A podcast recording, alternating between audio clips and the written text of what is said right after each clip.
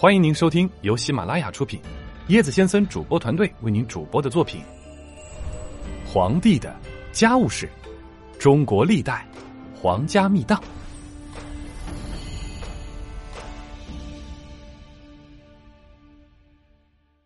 汉武帝金屋藏娇，正如前文所述，汉景帝的妃子骊姬生子最多。景帝最宠爱骊姬，曾与他私下订约，将骊姬生的长子刘荣立为储君。馆陶长公主刘飘是景帝胞姐，生有一女，方名叫阿娇。长公主打算将女儿许配太子，以后就是皇后。她使人问骊姬的意思，她以为门当户对，一说准成。谁知骊姬不愿联姻。竟然一口回绝。原来长公主与景帝的姐弟关系很好，许多后宫妃子为得宠幸，都奉承长公主。长公主也不忍却情，时常代为见引。骊姬素来妒忌，对此事耿耿于怀，加上见识又短，因此当长公主为女议婚，便不顾情义，随口谢绝。长公主这一气非同小可，遂与骊姬结下冤仇。王美人听说这件事，趁此机会劝慰长公主。长公主说及骊姬，尚有恨声。长公主随口接说：“她既不识抬举，我将阿娇配与彻儿也是一样。”王美人心中自然暗喜，但嘴上谦逊道。刘彻非太子，怎敢有屈阿娇？惹得长公主耸眉张目，且笑且恨道：“立誓以为吉子立储，将来定得为皇太后，千稳万当。哪知还有我在，管教他儿子立储不成，费力尝试，且看我的手段如何。”王美人又假装劝慰，长公主愤然道。他既无情，我也无暇多顾了。王美人善于以退为进，最后击长公主与他暗定了婚约。王美人见了景帝，就说起长公主愿接儿女姻亲。景帝以阿娇长刘彻数岁，似乎不合适，所以没有马上答应。王美人又将长公主请至，想请他去向景帝求亲。长公主索性带着女儿一起入宫，长公主顺手协助刘彻拥至膝上，就顶抚摸，细言相问道：“儿愿娶妇否？”刘彻生性聪明，对着长公主嬉笑无言。长公主故意指示宫女：“此等人为汝作妇，可合意否？”刘彻并皆摇手不悦。这长公主只击阿娇道：“阿娇可好吗？”刘彻独笑着道：“若得阿娇为妇，当以金屋住之。”成语“金屋藏娇”就是这样来的。此言一出，非但长公主王美人听了笑不可抑，连景帝也笑骂说：“小孩子脸皮也太厚了。”汉景帝想，他小小年纪，唯独喜欢阿娇，大概是前生注定姻缘，不如顺便允许，成就儿女终身大事。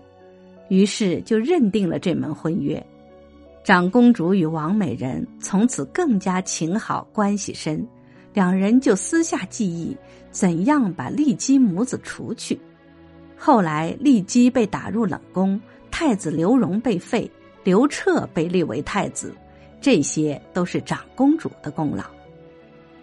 太子刘彻即位时十六岁，因为他未即位时已娶长公主的女儿阿娇为妃，此时尊为天子，当然就该立陈氏为皇后。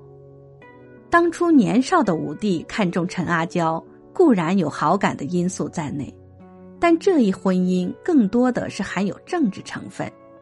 加上武帝好色成性，必然导致了阿娇的悲剧命运。起初，武帝与陈后的感情尚好，但陈后久未生育。不过武帝很喜欢她，很大原因在于长公主的家族势力足以左右朝政。有一天，武帝路过平阳公主家，公主盛宴相待，并召出十几个年轻貌美的女子劝酒奉觞。武帝本好色，此时左右四顾，却没有一个中意的。平阳公主见如此，便将准备好的一个女子召入。武帝大惊，不由得看呆了。她低眉敛翠，韵脸生红，斜着一双俏眼，屡向武帝瞟去，所弹唱的歌曲无比柔靡，令汉武帝魂驰魄荡，目动神迷。他问平阳公主。这女子是何人？原来她名叫卫子夫。汉武帝扬称天气热，要去里面更衣。公主体会到武帝的意思，命卫子夫随侍汉武帝。汉武帝更衣却半天才出来，卫子夫星眼微星，云鬓凌乱，含羞俯首，手捏衣带无言。公主顺势将卫子夫送与武帝。汉武帝十分高兴，便携美女同归。天已黄昏，汉武帝带着卫子夫入宫，原打算夜间再续云雨之乐，谁知陈后恰在宫中等候，此时碰了个对面，他竖起柳眉，脸色铁青，恨恨道：“好，好！”说完便回头就走。汉武帝心想。皇后一家权势庞大，自己能够继承皇位，也多亏人家扶持。况且金屋住娇的誓言，怎好居然抛弃？于是无奈的把卫子夫安顿在别室。陈皇后经武帝一再温存，才与武帝订约，把卫子夫固置冷宫，不准私见一面。从此，卫子夫在冷宫中几乎有一年多不见天颜，似罪犯下狱，出入俱受人管束。因为宫女甚多，武帝也渐渐将他忘记了。有一天，武帝偶翻宫人名册，看到卫子夫三字，不由得触起前情，命内侍召入。卫子夫显得清瘦了许多，他亭亭下拜。呜咽几句，便泪流满面。武帝揽他入怀，重续一年的离情别绪。卫子夫故道：“臣妾不应再近陛下，倘被皇后得知，妾死不足惜，恐陛下亦有许多不便。”武帝道：“我在此处召亲，与正宫相离颇远，不至被闻。”况我昨得一梦，见清丽处旁有子树树株，子与子声音相通。我尚无子，莫非应在亲身，应该替我生子吗？说着，与子夫携手入床，一宵欢梦。不料卫子夫此夜竟然怀孕。这件事被陈后察觉，他愤恨异常，立即去见武帝，与他争论。武帝却不肯再让，反责备陈后无子，不能不令幸卫氏。陈后无此可驳，愤然离去，一面出重金求医，希望自己也得子嗣。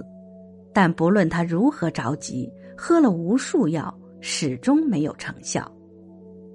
陈后气闷非常，日日想除去卫子夫，偏偏卫子夫甚得专宠，每天与武帝在一起。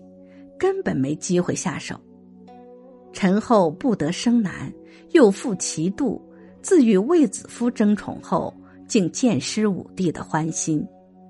他穷极无聊，就召入一个名叫楚服的女巫，要她设法奇香，以挽回武帝的心意。楚服设坛占桥，每日入宫一两次，但好几月不见应验。武帝听说这件事，怒不可遏，当下彻底查究，立将楚夫拿下，敕立殉居后削斩。陈后宫中的女史太监三百多人，一概处死。陈后吓得魂不附体，数夜不曾合眼。最后册书被收，喜寿被夺，废息于长门宫。陈后自从入居长门宫中，终日以泪洗面，遂辗转想出一法。他命一个心腹内监，携黄金千金，向大文士司马相如求代作一篇赋，请他写自己身居长门的闺怨。司马相如得悉原因，挥毫泼墨，落笔千言，这赋叫做《长门赋》。诉说一深宫永相女子愁闷悲思，写得哀婉凄楚。悬明月以自照兮，促清夜于洞房。忽寝寐而梦想兮，破若君之在旁。这是陈后欲借文人笔墨感悟主心，他命工人日日传颂。希望被武帝所听到而回心转意，但《长门赋》虽是千古佳文，却终晚不转武帝的旧情。到了其母太公主死后，陈氏寥落悲郁异常，不久也魂归黄泉。人无十年好，花无百日红。卫子夫取代了陈阿娇，贵为皇后。但她也有年老色衰的时候，魏皇后不久也不陈皇后的后尘受到冷落，最后在宫廷斗争中被汉武帝削去皇后之位，悬梁自尽了。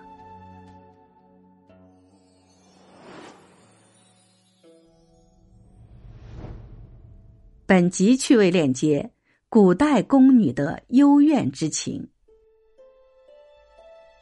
君思如水向东流，得宠忧疑失宠愁。这两句诗概括的揭示出君恩无常是古代宫女幽怨之情产生的根本原因。后妃之间为争宠夺爱而发生的拼斗，不仅表现在生育皇子方面，还表现在嫔妃的姿色上。没有几个皇帝不是喜新厌旧的好色之徒。他拥有美女如云的后宫，对任何一个人的专宠都是暂时的。随着时间的推移，他身边总有新的美女取代昔日宠极一时的佳人。一旦失宠，别说普通的宫女，就是皇后也无可奈何，只能默默的咀嚼“红颜未老，恩先断”的苦果。